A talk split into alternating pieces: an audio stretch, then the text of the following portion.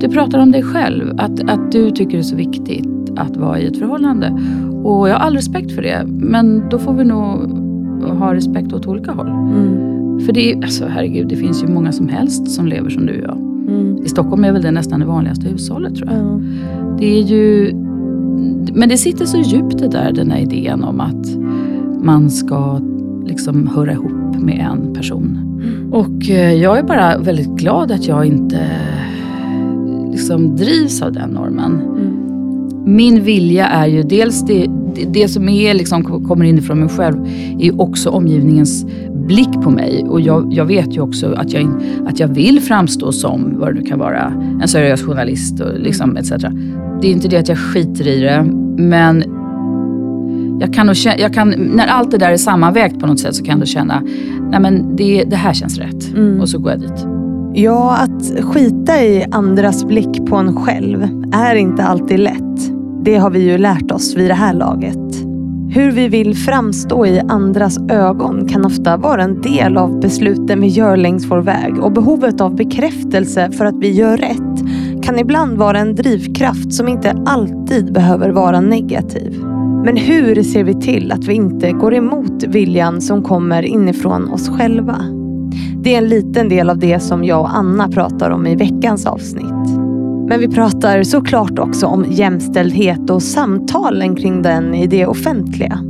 Anna tycker nämligen att det ibland kan bli lite överdrivet och historielöst och varför hon tycker det, ja det berättar hon om i det här avsnittet.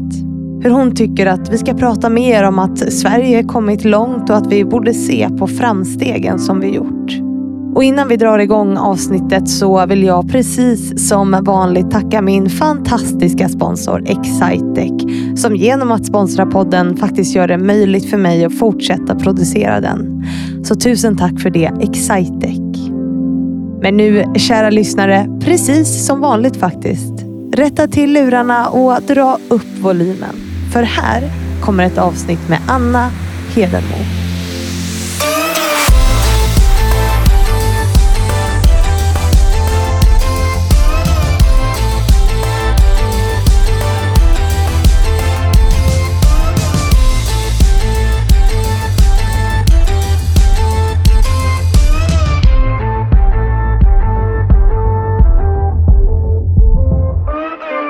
Nu säger jag varmt välkommen till Anna Hedenmo. Tack så mycket. Eh, och eh, Det här är ju, som du sa, du är, innan vi satte på, eh, du är ju van vid att intervjua och nu sitter du på andra sidan. Mhm. Hur, hur känns det? Vet du, förr om åren så tyckte jag att det var lite läskigt och lite obekvämt och sådär. Blev lite ängslig av det. Mm. Men eh, det har lagt sig. Och Det är också en skön grej med ålder. Ja. Man är lite mindre ängslig överhuvudtaget. Ja. Ja. Så här, ja, jag är den här. Och sen, sen är jag ju... Eh, jag antar att vi kommer prata om mig som person Mm. en del. Och det ingår. Men jag har ju mina tydliga gränser. Och, Ja. och de, de ruckar inte jag på. Och liksom, jag tror innan jag liksom kom på hur, hur mycket personlig eller privat jag skulle vara, så blev, var det där stressande för mig. Men det har jag bestämt mig för för länge sedan. Mm. Att det, man kan vara bjussig med sig själv, men jag ska veta var mina gränser går. Var går de någonstans då? Nej, men det allra mest privata. Mm. Jag kan prata om, jag tycker det är intressant att, eller så här, om någon tycker det är intressant att höra hur jag ser på barnuppfostran eller äktenskap eller självständighet, då pratar jag gärna om det. Mm. Men mina egna personliga erfarenheter, alltså det beror på vad det är. Det är klart man kan bjuda på det, men, men, men mycket som inte är aktuellt. Mm. Varför är det viktigt att dra den gränsen? Känner du? Därför jag tror inte jag orkar vara i offentligheten annars. Nej. Det kommer för nära på något Ja, sätt. det kommer liksom. för nära. Eh, för jag tycker att jag har nog, jämfört med ganska många andra med mitt jobb, en, en ganska avslappnad inställning till att jag är, kan vara igenkänd och så. Mm. Eh, Jag skulle aldrig dra mig för att... Du vet, det finns människor som inte åker tunnelbana. Eller, jag har aldrig låtit det där begränsa mitt liv. Mm. Men det tror jag hänger ihop, också, äh, hänger väl ihop med olika saker, karaktär. Men också att jag, att jag inte skulle berätta om en nyförälskelse, eller när det tog slut. Eller eh, du vet, sådär. Eh, För att eh, då tror jag sånt blir väldigt jobbigt. Mm. Så det är min privata sfär. Hur är du personlig då? För det finns ju en, det, fin- det Mm. finns, en- det är en skillnad på att vara personlig och vara privat. Och Samtidigt så är det ju så att om man liksom är en offentlig person, eller så här, det kan vara en fördel att vara personlig och liksom knyta Mm. något till sitt varumärke. Ja, nej men jag pratar ju gärna om eh, kanske hur det är att ha döttrar, eller att Mm. vara en dotter, eller eh, liksom att ta sig fram, karriär, liksom hur jag har, hur min karriär har sett ut, eller, eller eh, ja, jag, vet inte vad, du får väl se. Vi får se. Ja. Vi får se.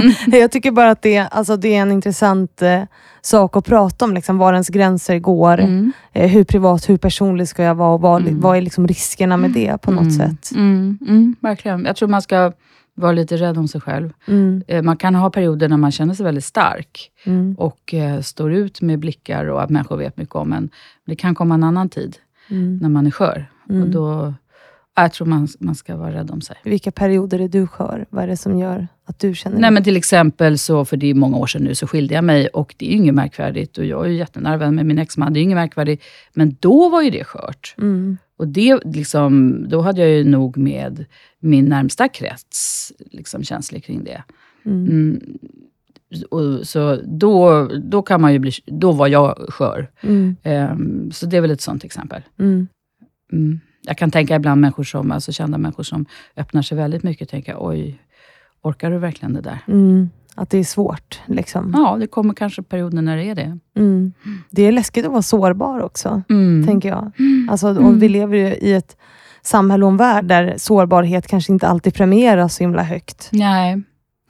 Det gör det ju, kan man ju för sig säga, därför att alla ska berätta om sina eländiga liv. Mm.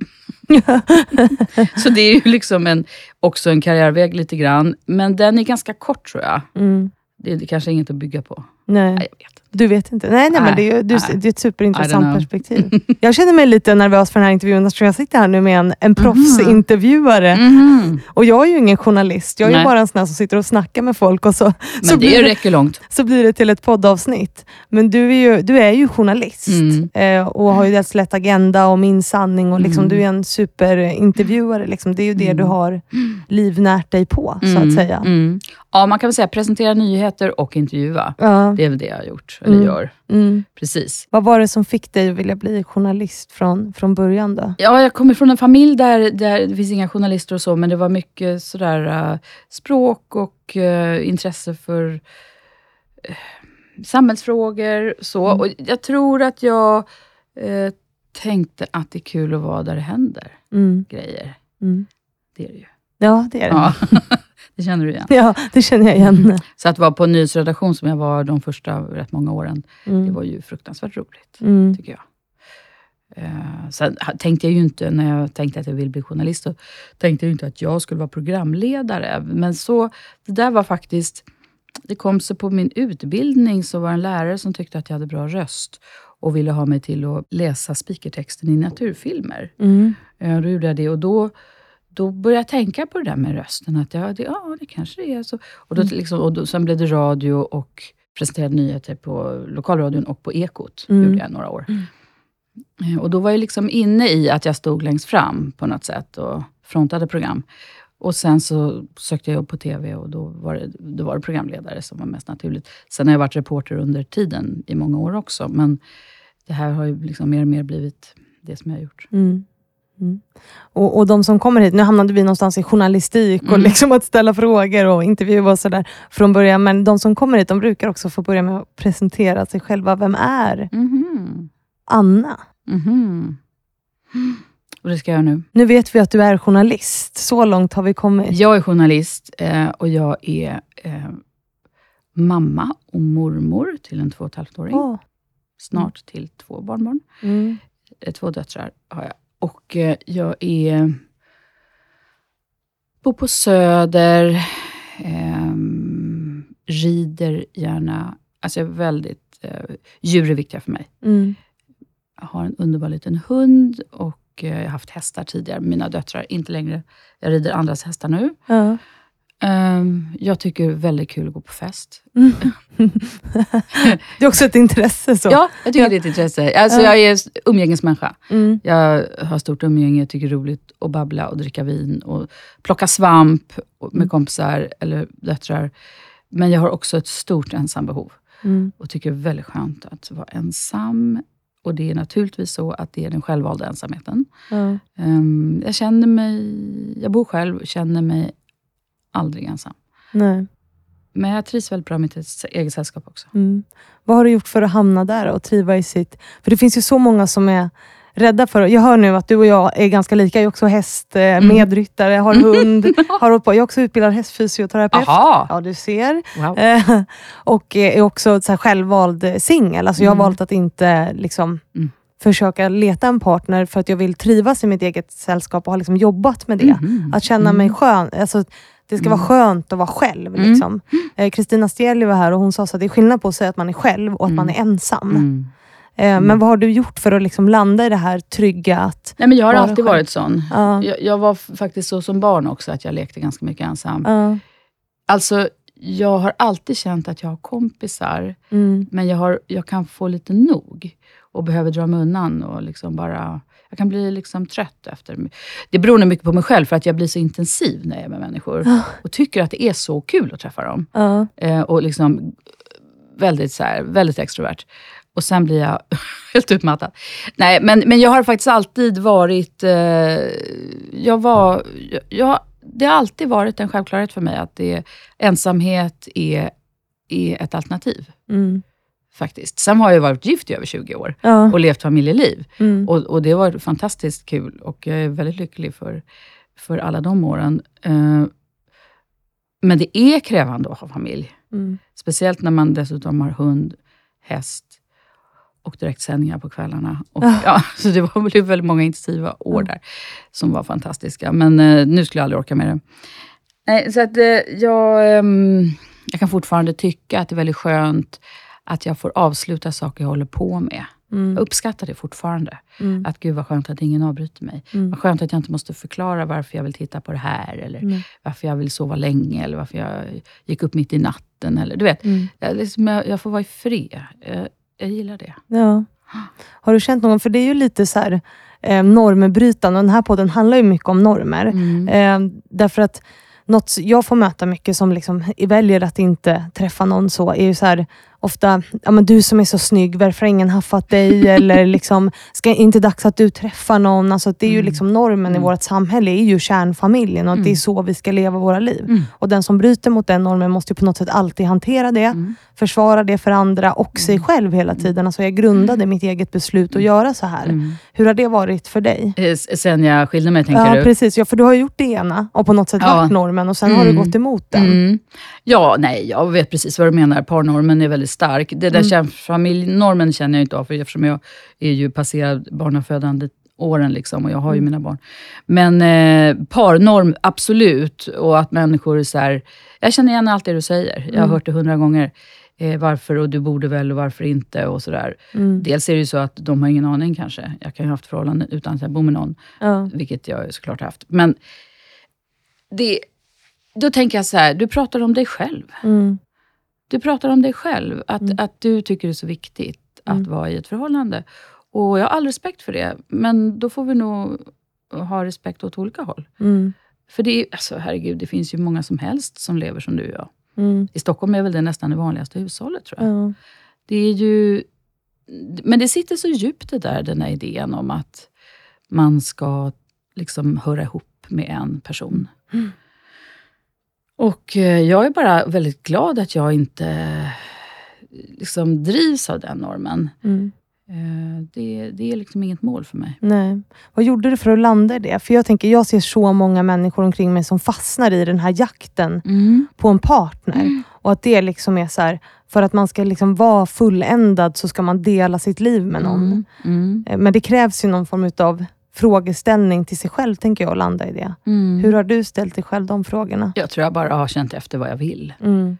Eh, och träffar jag eh, liksom någon som intresserar mig så går jag åt det hållet. Mm. Och är det inte så, så är jag lycklig i det här. Mm.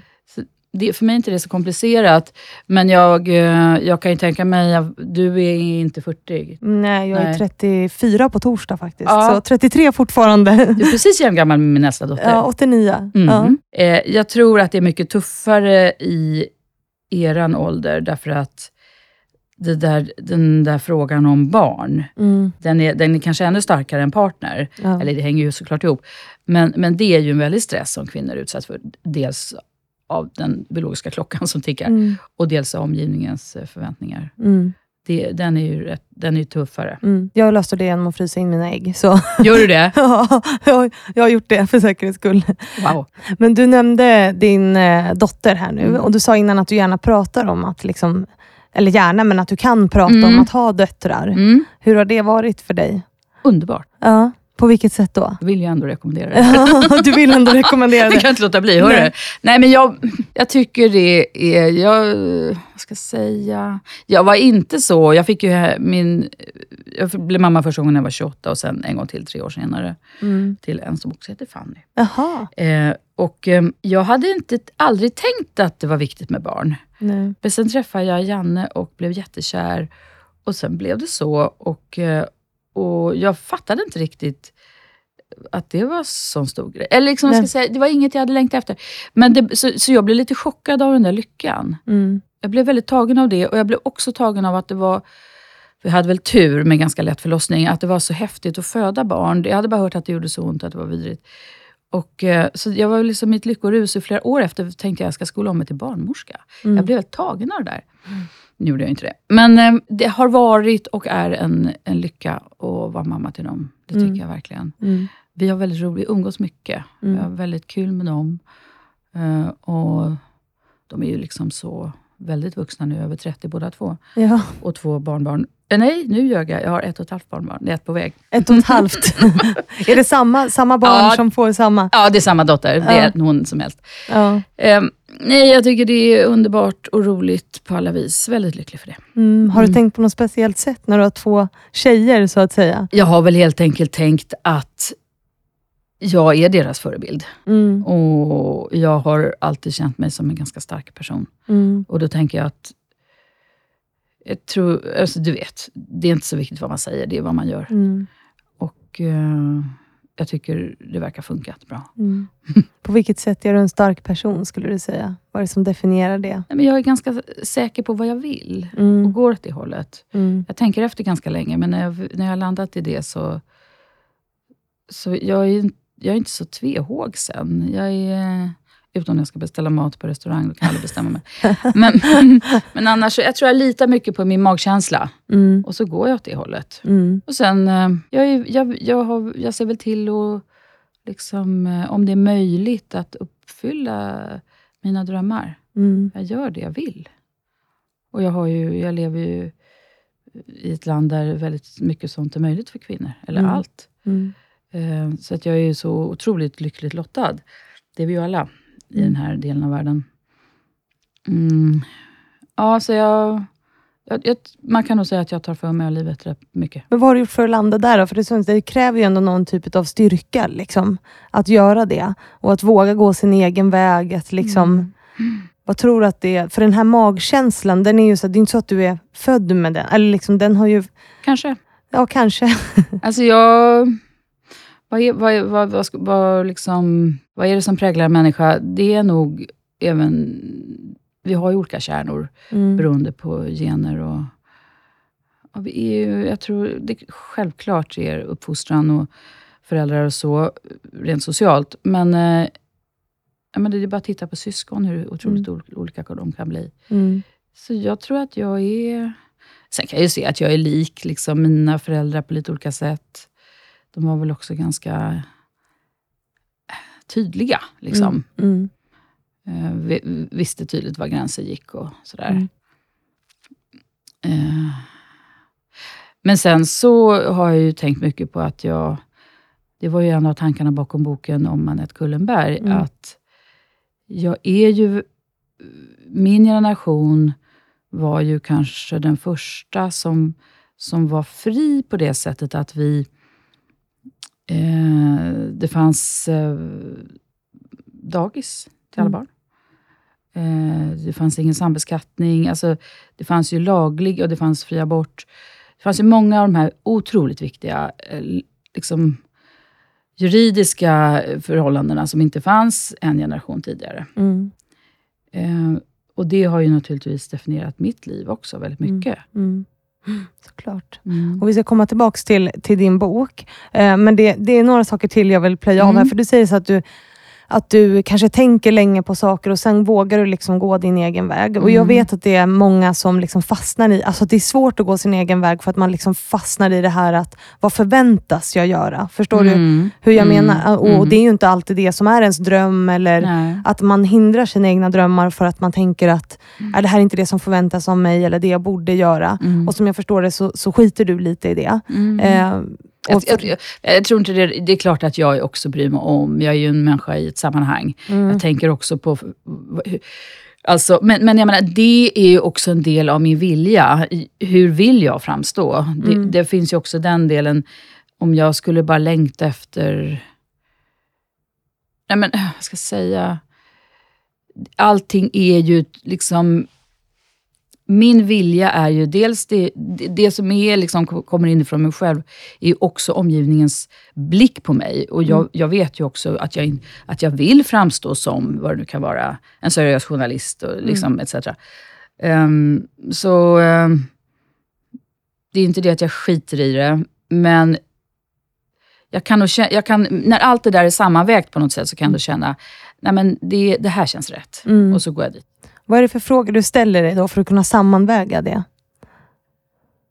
Nu är jag jobbig och grottar i dig här, men jag tror att... Eh, jag tror att jag tänker, kommer jag stå ut med den andra vägen? Mm, Kom, hur kommer det kännas om en tid? Jag försöker nog se lite framåt. mm, Eh, kommer jag... Det här eh, liksom, kan vara yrkesalternativ. Det här känns spännande och kul för tillfället. mm, Det här liksom kan, kan vara, liksom, klia mitt ego, eller det här kan vara väldigt bekräftande och härligt. Så jag är ju jättesvag för sånt. Men, och då tänker jag så här, okej, det, det, det där är kul en stund. mm, Men hur kommer det bli sen? Vad släpper jag då? Och sådär. Mm. Så att jag, jag kan dras iväg i tanken över grejer, men sen försöker jag eh, tänka lite på sikt. Mm. Vara lite vuxen. Ja, precis. Vad vuxen, det känns Mm. tråkigt. Ja, men det är inte så dumt. Ja. Jag är ju väldigt noga liksom med min ekonomi och att, det ska, att jag ska, liksom, om det händer någonting, jag tänker mycket på, jag kan bli sjuk, det kan hända saker, det kan bli eh, riktigt dåliga ekonomiska tider. Jag är, jag är liksom eftertänksam Mm. och eh, väldigt noga med att klara mig bra. Mm. För vi pratade lite om det här med, med liksom magkänsla och att, liksom, vad är det som definierar oss som människor. Och du var lite inne på det här med gener och sådär. Eh, Något som, som jag har märkt, och där, där har vi också liknande erfarenheter eller i vad vi gör, Mm. det är att, att prata med andra och att intervjua och liksom sitta ner och lyssna till andra människor har i, så här, i grunden förändrat mig som människa i och med att man får in så mycket olika perspektiv. Och Jag tänker att du som ändå har suttit i liksom min sanning och hört människor berätta, för det går ju mycket ut på att man berättar Mm. Mm. sin livshistoria och liksom utmaningar och sådär. Hur har det förändrat dig? Är det något du har reflekterat över? Har det liksom förändrat Jag tror, jag tror allt det där liksom kokar ner i den här stora banken, Mm. som gör att man orienterar sig i livet. Mm. Och det, för mig har det varit jätteviktigt och det går ju inte att säga hur. Nej. Men det men jag är också väldigt intresserad av, när jag står inför dilemman eller undrar hur jag ska gå och göra si eller så. Det är inte så att jag alltid vet, jag vet exakt. Jag kan ha en känsla, men sen pratar jag med nära vänner. Eller kanske en, en kvinna som var mentor för mig tidigare på jobbet. och sådär. Eh, så att jag får inspel från andra håll. Sen kanske jag bortser från det. Mm. Men eh, jag tar gärna in, liksom. skickar frågan på remiss helt enkelt. Mm. Eh, men, men absolut, eh, min sanning, det är ju jätteintressant. Det är ju det är mest spännande jag vet att höra om andra människors liv. Mm. Jag tycker alla människors liv är jätteintressanta. Eh, och det tror jag verkligen har hjälpt mig, eller liksom gör mig klokare. Mm. Att lyssna på alla de historierna. Jag har gjort över hundra Min sanning nu. Ja. Och det är, jag tror absolut att det har berikat mig även personligen. Mm. Mm. För det där är ju en lyx som vi får i våra yrken Mm. på något sätt, att Mm. lyssna. Mm. Eh, och det där tror jag att vi överlag kan bli bättre på i samhället i stort, och lyssna på andra. Det, det beror på, du kanske pratar om en verklighet som inte jag... På mitt jobb tycker jag att det lyssnas mycket. Mm. Eh, jag vet inte riktigt. Jag tycker jag omges av människor som lyssnar bra. Mm. Hur hittar du de människorna? För Du var inne på det att du så här, pratar med vänner och något annat som liksom är avgörande i våra liv och hur vi tar oss fram, det är ju våra Mm. relationer, vilka vi Mm. omger oss med. Mm. Hur har du Ja, jag tycker... Ja, jag, jag är väldigt noga med vänskap. mm. Jag, sköter om de relationerna. Eh, och det gör de med mig och det är väl de vänskapsbanden som består. Mm. Man kan ju ha så här uppflammande korta vänskapsrelationer också, Mm. som blir nästan som en förälskelse. Mm. Man tycker så här, wow, kul att få liksom, ta del av den här människans liv och, och, och träffas intensivt. Sådär. Eh, men sen kan det också försvinna, Mm. eh, beroende på olika saker. Och ibland är det ju det att alla är inte... Nej, vi är så olika. Liksom. Jag är en ganska lojal person, Mm. ganska trogen. Så att jag håller nog kvar relationer länge, om Mm. jag inte känner att det inte ger något Mm. under många år. Eh, Men, och därför så har jag ju, som många kvinnor, en, liksom ett helt gäng väldigt nära fina vänner som jag pratar med. Nära, fina Mm. vänner. Mm. Eh, för när vi kommer till det här att få liksom input och göra saker. Du är ju journalist i en offentlig miljö liksom. Mm. Eh, och får utstå en del hat också, har jag förstått. Ja, om jag skulle leta upp de sidorna skulle jag säkert se det. Och jag har ju gjort det tidigare. Mm. Men nu undviker jag det totalt. Mm. Har du, hur har du lärt dig att liksom borsta av dig det? Ja, men jag lär mig... Det som jag läser eh, tar sig in, så att jag Mm. läser inte. Nej. Kommer ett mejl kan jag ju inte undgå det. Nej. Och det händer ibland någon gång. Men Mm. ofta är det ju på det som hette Twitter förut. Ja. Och där tittar jag inte överhuvudtaget. Du tittar inte Nej. där alls? Nej. Nej. För det där är ju supersvårt. Alla har ju alltid åsikter om vad man ska göra Mm. och vill gärna uttrycka det. Mm. Men då, då tänker jag så här att mina, min redaktör eh, får ta del av det där. Och Mm. är det någon liksom viktig återkommande invändning mot vad vi har gjort, Mm. då måste jag ju veta det. Mm. Och då får jag veta det. Mm. Men om det bara handlar om, ja du vet, Mm. bara liksom att ösa skit, det behöver jag inte se. Hur tror du det där påverkar journalistiken överlag? För jag kan tänka mig att det finns en rädsla liksom att ge sig in i det och våga ta in personer alltså i, i eh, sammanhang. Som när jag gjorde valspecialen så var det ju vissa partiledare som blev mer kritiserade och att det finns en rädsla liksom att Mm. ge sig in där. För det här var också något som min sponsor Excitec ville höra mer om. Eh, hur tror du att det påverkar liksom journalistiken och, och samhället i stort när den rädslan finns? För vi lever ju i en värld där det är så lätt att bara skicka Ja. ett mejl eller ett Mm. meddelande på sociala medier om Mm. att någon är en idiot. Liksom. Ja, jag vet inte om det påverkar, men det borde ju göra det för de som inte jobbar på stora redaktioner. Mm. SVT har ju en hel säkerhetsavdelning. Liksom. Jag kan ju få hjälp där om det händer saker. Mm. Men eh, är man frilans eller någon liten tidning som inte har så mycket resurser, då är man ju, blir man väldigt utsatt. Det är Mm. klart det påverkar. Det gör Mm. det säkert. Mm. Vad är riskerna med det tror du? Nej, att det blir ängslig journalistik. Mm. Nu tycker jag att det finns mycket kaxig journalistik i Sverige idag i och för sig. Kan, jag vet inte om det liksom... Ja, jag hoppas att människor, journalister, också skyddar sig. Att inte läser allt, inte tar del av allt. Nej. Och vi har ju inte... Det har ju varit några... Det finns ju liksom hot, men det har också varit ett par rättegångar. Mm. Jag har ju också upplevt det, men det är så länge sedan. Men, men eh, där eh, några perso person, enskilda personer har dömts Mm. för att de har hotat Mm. journalister. Och det är ju väldigt viktiga domar. Mm. Eh, så att, man, så att det, det når ut att det här är faktiskt ett brott Mm. som begås. Och det, det är ju allvarligt, för det betraktas ju av rättsväsendet som... Alltså journalisten är ju demokratins företrädare, att det fria Mm. ordet och så. Och att ge sig på den som har det jobbet är ju, anses ju vara extra allvarligt. Mm. I och med att det formar folks åsikter liksom också. Ja, och att det är en del av, av demokratin, att vi ska Mm. ha fri, fri press. Och, Mm. eh, liksom granskningar är en del av eh, det öppna samhället. Mm. Mm. Men sen så var du inne på också det här vikten av förebilder och att du anser att du, du är en förebild för dina döttrar bland annat. Sa du att du vill vara det? Ja, jag antar att jag är det. ja, vi hoppas det. Ja, vi hoppas det. Ja. Mm. Eh, Men, och du har ju också skrivit en bok om, om din, en av dina förebilder, Mm. Anette eh, Kullenberg. Ja, ja hon, hon är ju delvis en förebild. Mm. Eh, eh, hon var ju... eh, Jag läste ju henne som tonåring, hennes spalter i, i Aftonbladet och tyckte hon var otroligt häftig och cool och Mm. väldigt självständig och sådär. Eh, så det har hon varit. Sen, sen har ju vårat journalistiska värv varit långt ifrån varandra. Jag har ju varit i etermedia hela tiden och hon var ju framförallt den skrivande journalisten. Mm.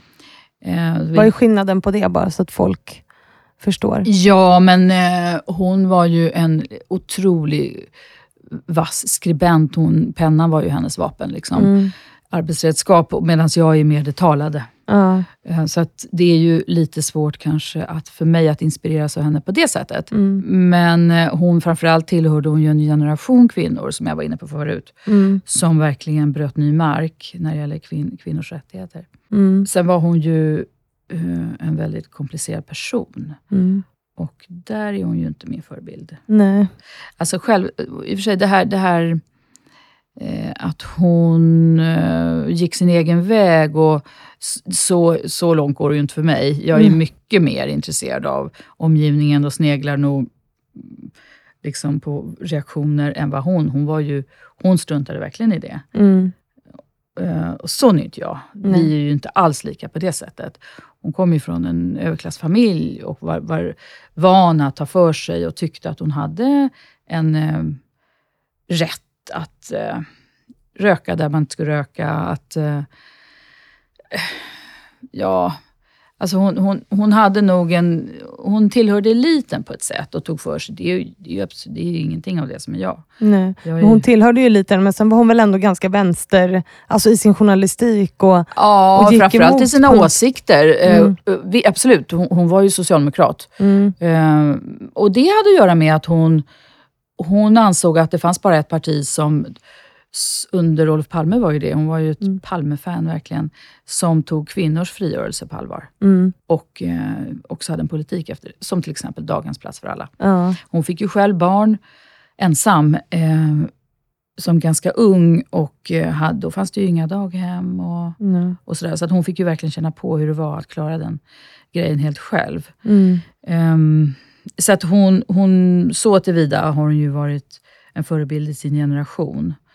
Eh, Men, men som sagt, hon, jag är ju en eh, helt, liksom, jag är ju från förort och mina föräldrar var lägre medelklass. Liksom. Det Mm. finns in, inga paralleller överhuvudtaget så. nej, Ehm, Men hon, som journalist så sticker hon ju ut och som kvinna, så det var ju häftigt att få Mm. berätta om henne. Ja, för hon skrev en bok som hette vad heter den? Överklassens Sverige, va? Också, som Ja, handlade om överklassen i Sverige. Ja, precis. Mm, om att mm. liksom eh, visa på överklassens Ja. livsvanor på något sätt. Ja, verkligen. Och så gjorde också det här dokumentet för att samla Mm. mm. vittnesmål om manliga trakasserier, eller hur? På Aftonbladet, ja. Ja, mm, så- precis.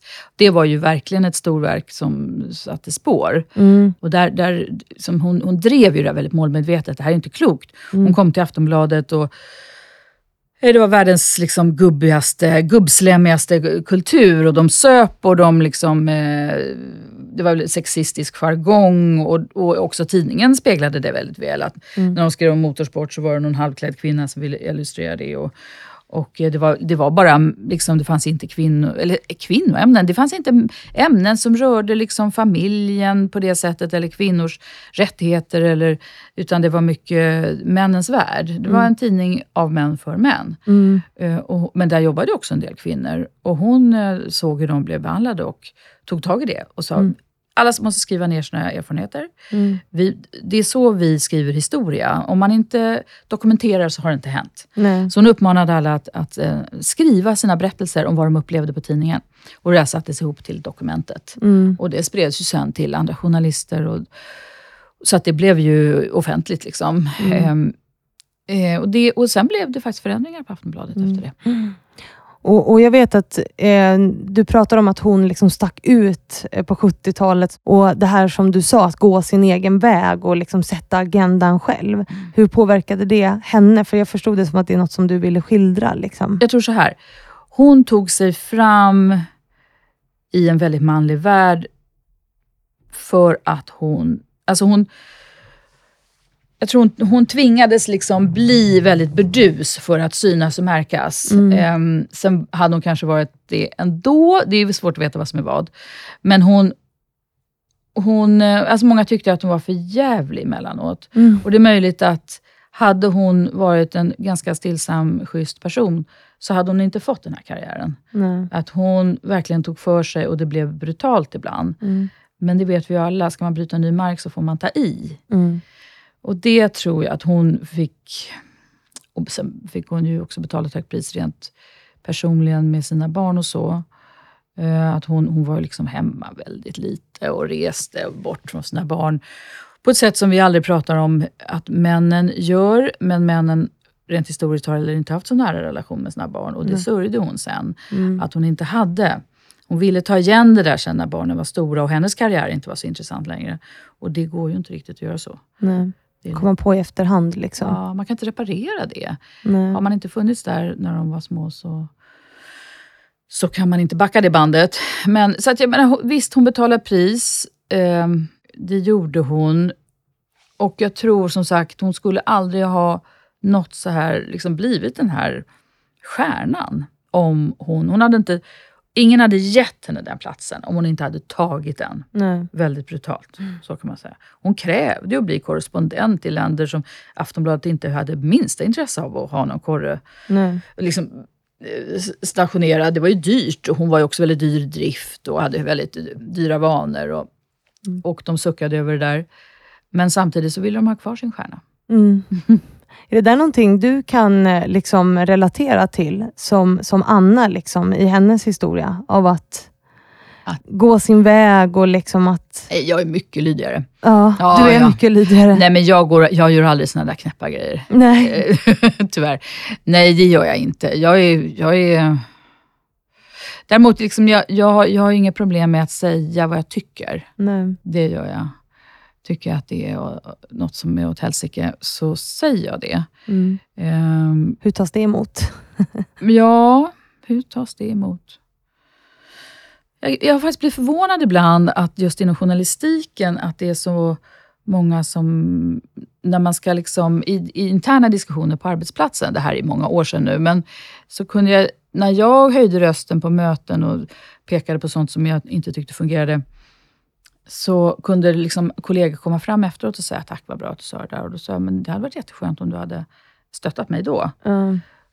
Så samma personer som sen en timme senare trycker upp en minister mot väggen och gör en intervju, tordes inte riktigt höja rösten på arbetsplatsen. Det, Mm. det tycker jag är provocerande. Mm. Det gillar jag inte. Nej, för då riskerar man någonting själv. Kanske det. Mm. Kanske det. Men det har inte du varit rädd för? Jag gör inte de överväganden faktiskt överhuvudtaget. Jag bara känner att det här, så här, ingen kan vara intresserad av att det är så här dåligt. Nej. Jag tänkte, det, det och det har faktiskt inte straffat sig alls för mig heller. Nej.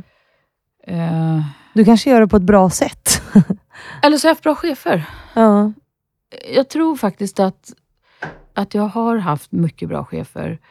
Även om inte jag varit överens så har, jag, så har de förstått att jag vill inget annat än det bästa för min arbetsplats. Nej. Eh, och det kanske finns idé att lyssna. Och det kanske är, de kanske också förstått att jag talar för fler. Mm. Vilket jag ju tydligen gjorde. Ja.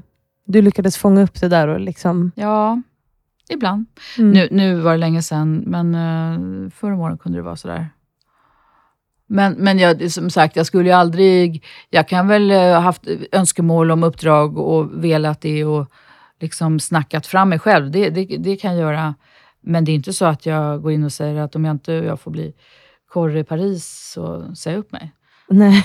Och, det, och det gjorde Anette Kullenberg, eller? Ja, jag vet inte om hon sa jag sa upp mig och det var inte Paris, men hon var ju så här, jag ska vara korrespondent i Buenos Aires. Ja. Ja, fast vi har inte pengar till det. Så här, men, och sen så tjatade hon hål i huvudet på dem och, Mm. och liksom snackade för sin sak. Så till slut bara, okej. Okej, Ja. vi ger henne vad hon vill ha. Hon ger aldrig upp. Nej, Det nej. låter lite som mig. Är du så? ja, ja, jag tror det. Aha. Ihärdig vinner i längden, Ja. mitt livsmotto. Man blir liksom inte riktigt av med mig. Det är kanske du som är lika Anette. Ja, kanske. till, vi, till viss del tror jag. Mm. Eh, hon låter lite mer eh, vågad än vad jag gör. Ja, Men, hon var mer vågad än alla. ja, men, men inspirationen att skriva om henne kom under metoo, eller hur? Och så gick Mm. hon bort nu i, i covid, eller hur? Mm. Mm. Eh, Varför, varför liksom väckte metoo och allt det inspirationen att skriva? Jo, därför att, dels därför att eh, under metoo så repriserade Sveriges Radio en dokumentär som då handlade om dokumentet. Mm. Och eh, jag visste väl om det lite, så hade väl hört talas om det så himla länge sedan, det var på 70-talet. Mm. Jag är född på 60-talet så att jag var inte så gammal då. Så det var som en liten metoo egentligen, fast inom, Det var det verkligen. inom Aftonbladet bara egentligen. Det kan man säga faktiskt. Och, eh, och, och, då, och då lyssnade jag på det och tänkte, wow, vilka häftiga kvinnor. Och, och då när jag började läsa om det så förstod jag att det var, men gud, det var Anette Kullenberg. Mm. Har var det hon som, det visste inte jag.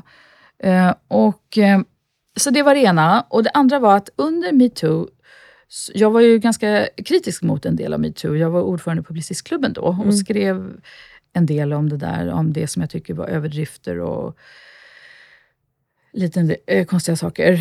Ehm, och då, så re, något som jag reagerade på var att på sociala medier så tyckte jag att det kunde vara lite slarvigt formulerat och lite överdrivet ibland. Det kunde sägas till exempel att det har inte hänt, en, det har inte hänt någonting med kvinnofrågorna i Sverige sen eh, liksom allt, allt är som på medeltiden och, och det är samma manssamhälle som för hundra år sedan. Och liksom, lite sådär kunde ganska välrenommerade feminister säga. Och eh, tänkte jag, men gud så historielöst. De här kvinnorna då? Den här generationen, Anettes generation, Mm. som då som det jag nämnde tidigare med för, eller dagisplatserna, utbyggnad av dagis. Eh, tänk bara tanken att det inte fanns dagis tidigare. Det är inte klokt. Sambeskattningen som togs bort, aborträtten för att ta några exempel. Det var ju den här generationens kvinnor. Mm. Eh, och då tyckte jag att vi får minnas det som är och också se, se vad Sverige är. Det är inte så att allt är åt helvete för kvinnor. Det Nej. kan man ju inte säga. Jämfört med exakt alla länder på Mm. jorden. Så eh, jag tycker, jag är inte så intresserad av när det blir så här övertoner. Mm. Jag tror man, det finns så mycket att prata om på riktigt när det gäller kvinnors rätt. Mm. Eller kvinn, i, I Sverige handlar det inte så mycket längre om det juridiska, utan kanske mer attityder och tradition och så. Eh, och Det finns mycket att ta upp där. Det märktes ju verkligen under metoo, men jag tycker eh, jag är väldigt, är väldigt känslig för när alla springer i flock och inte grundar sig i fakta. Vad tycker du är viktigt att prata om då, när det kommer till jämställdhetsfrågorna? Vad skulle du säga? Ja, vad tycker jag är viktigt? Lika lön, förstås. Jag tycker... Ja, någonting som berör mig illa, det är många kvinnors självutplånande sätt att se på sig själva och sitt utseende. Mm. Eh, att de opererar sig. Eh, att, det är så, att jag tycker många tjejer saknar självrespekt. Mm. Det tycker jag, det är det som gör ont i mig. När jag ser Mm. att man är liksom beredd att ändra sig hur Mm. mycket som helst. Att man inte duger för andras blickar, eller för en man, eller vad det nu kan vara. Eh, Ja, det är väl lite det vi var inne på förut, det där att inte känna att man, man räcker till för sig själv. Liksom. Att man har självrespekt. Hur kommer vi åt det då? Alltså, hur tror du att vi behöver prata om det istället? Vet inte det. Nej. Du menar att du inte kan lösa det här problemet? Nej, jag kan inte det. Eh, nej, men eh, det är ju, de här tjejerna behöver ju andra förebilder. Och eh, jag vet inte, har de inte det i sina liv? De har väl inte det? Ja, men jag tror, jag tror att det är väldigt, väldigt viktigt med den offentliga kvinnan. Att hon, tänk till exempel Lena Endre.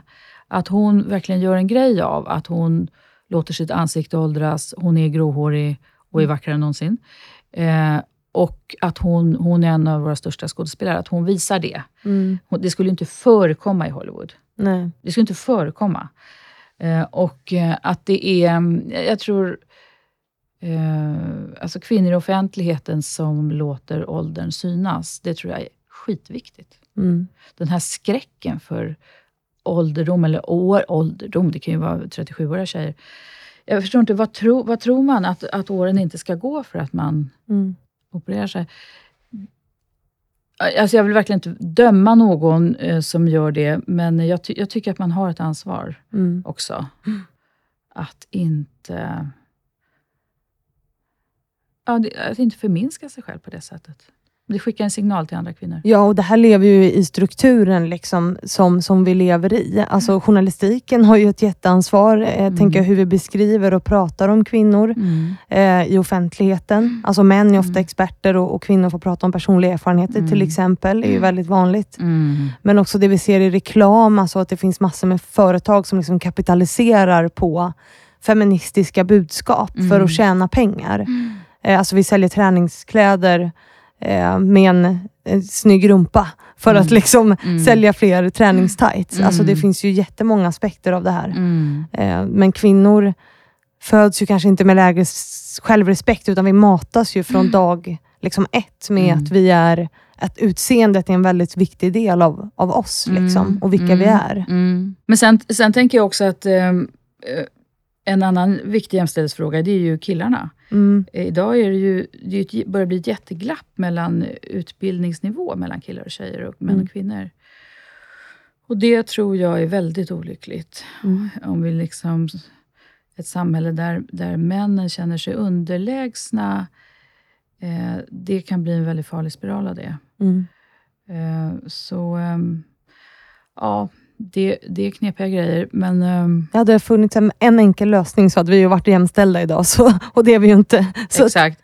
Men jag, jag tycker det är viktigt att se och lyfta det som går åt vad jag tycker är rätt håll. mm. Inte bara se att det inte är exakt jämställt. nu. Utan liksom förändringen tycker jag är viktig. Mm. Titta på den. Ja, och det är också viktigt att vi har samtalen om det, tycker jag. Mm. Sen, sen på vilket sätt man har dem, det är ju väldigt olika. Men att, man, att det börjar bli mer och mer okej att i alla fall ha samtalen om det. Mm. Ehm, det är ju superviktigt, Mm. tänker jag. Framförallt att ändra det. Men det känns ändå som att den här boken som du nu har släppt då, i april, så det är ju ett tag sedan, det är ju ingen Mm. ny, ny lansering så Mm. att säga. Men det känns ändå som att det finns en feministisk underton i den. Ja, gud ja. Alltså det är ju själva grunden i Mm. det på något Mm. sätt. Att Mm. liksom lyfta en kvinnlig förebild. Verkligen. Och det var viktigt för dig för att du vill liksom på något sätt Nej, men skapa alltså, perspektiv eller? ja, som jag sa så var det ju de här sakerna som gjorde att jag började tänka på henne. Och sen, och sen några år senare så dog Annette Kullenberg. Och då tänkte jag, då fanns ju den där idén någonstans att Mm, att hon, eller inte idén att skriva hade jag inte haft tidigare, men jag hade ju tänkt på henne och då, då kände jag att det där är ju ett riktigt spännande liv att berätta om. Mm. Men jag skulle nog... Jag, jag är ganska lustdriven. Jag skulle inte gjort det om jag kände det här är en viktig feministisk förebild, henne måste jag skriva om. Utan jag måste bli intresserad av just henne. Mm. Och, jag, och, och ju mer jag lärde mig om hennes liv och läste hennes texter och läste om henne, så kände jag att alltså det som jag framför allt går igång på, det är att hon är motsägelsefull, Mm. eh, att hon är modig eh, och svår. Mm. Jag vet inte hur du känner, men jag tycker kanske berätt de mest intressanta biografierna och berättelserna och intervjuerna om människors liv är när det får vara motsägelsefullt. Och vi människor är ju det. Mm. Eh, det är det som är djupet i oss, tycker jag. Och det var hon så tydligt, som du pekade på. Hon var socialdemokrat, men hon var också väldigt snobbig liksom. Mm. Och eh, hade väldigt borgerliga, för att inte säga överklassmaner. Hon blev eh, utlandssvensk sista åren och bodde i Portugal. Hatade de andra utlandssvenskarna. Mm. Eh, liksom hon var själv det. Det. Det var mycket så med henne. Och det tycker jag, om vi ska vara lite ärliga mot oss själva, så kan vi väl vara lite till mans. Vi Mm. håller oss med vissa åsikter och så gör vi lite annat ibland. Och sådär. Men, men ehm, Det är det som är det fina med att vara människa på något sätt. Mm. Att det är komplicerat och också i relation till andra. verkligen. Att ingen är ju enkel. Alltså så här, det hade ju varit tråkigt ja, om alla var likadana också. Ja, verkligen. verkligen. Mm. Nej, hon, hon var ju speciell. Och att säga att hon var feminist, ja det, det var hon ju såklart. Mm. Eh, samtidigt så var hon ju väldigt upprörd över att unga kvinnor drack alkohol. Ja. Ja, som hon själv inte hade något problem med att göra. Så, att, liksom, så där är det hela tiden med Anette Mm. Kullenberg. Mm. Man fattar inte riktigt. Men hon var en annan tid, hon född på 30-talet. Mm. Det, det var, hon var ju produkt av sin tid också. Ja. Ja. En, en intressant person att läsa om med, med andra ord. Ja, Ja. Det, det, det tror jag faktiskt att, eh, att det är. Att det Mm. är kul att läsa den här boken. Det går undan. Hon, det är ett väldigt dramatiskt liv och, Gud, ja herregud. Mm. Det var väldigt, väldigt roligt att skriva om henne. Ja, och du fick gå in i det skrivande och inte det talande och tvn Mm. sådär. Mm. Det, det är ju inte det vanliga för mig. Eh, Mm. Och det var svårt och kul och utmanande. Jag tog väldigt mycket tid och jag skrev om och jag skrev om. Och så hade jag en väldigt bra redaktör på förlaget. Mm. Jag har bollat med honom, jag har skickat varje kapitel och Mm. han har gett jättebra feedback. Mm. Det, det, det var ett hårt arbete, men åh vad roligt. Mm. Mm. Ja, det är kul men utmanande. Mm. Men det lita på processen har jag. Nu när jag har skrivit klart min andra bok, att jag så här, Ja. lita på processen. Och så- Vad är blir- det? Vad, vad innebär det? Nej, men att liksom, jag, man kan ju bli, eller jag i alla fall, blir lite stressad när man sitter mitt i skrivandet och så är det ju en enda röra. För mig var det en enda röra. Mm. Eh, och att jag var så här, men jag bara skriver nu och så litar jag på att det blir något. Ja. Jag kastar om allt och du vet sådär. Mm. Mm. Eh, att det liksom ordnar bara sig. Luta sig tillbaks och Mm. bara så här, det kommer bli en bok, bara jag Mm. litar på processen. Ja, det, det är bra. ja. Det ska man nog tänka. Så ska man nog tänka. För man har, man har nog lite mer struktur på pro- projektet än vad det kanske ser ut som Mm. i ett visst skede. Så här, Vad är alla trådar? Hur hänger de ihop? Mm. Mm. Mm. Men du, då ska vi börja avrunda här. Mm. Har vi pratat så länge? Ja, nu har vi pratat i nästan en timme. 55 minuter. Wow. Wow!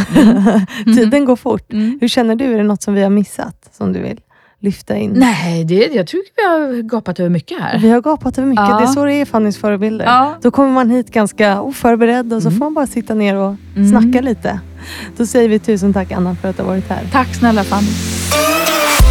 Och tusen tack till alla er som lyssnat på veckans avsnitt. Jag hoppas ni får en bra vecka och så hörs vi ju på onsdag igen, precis som vanligt.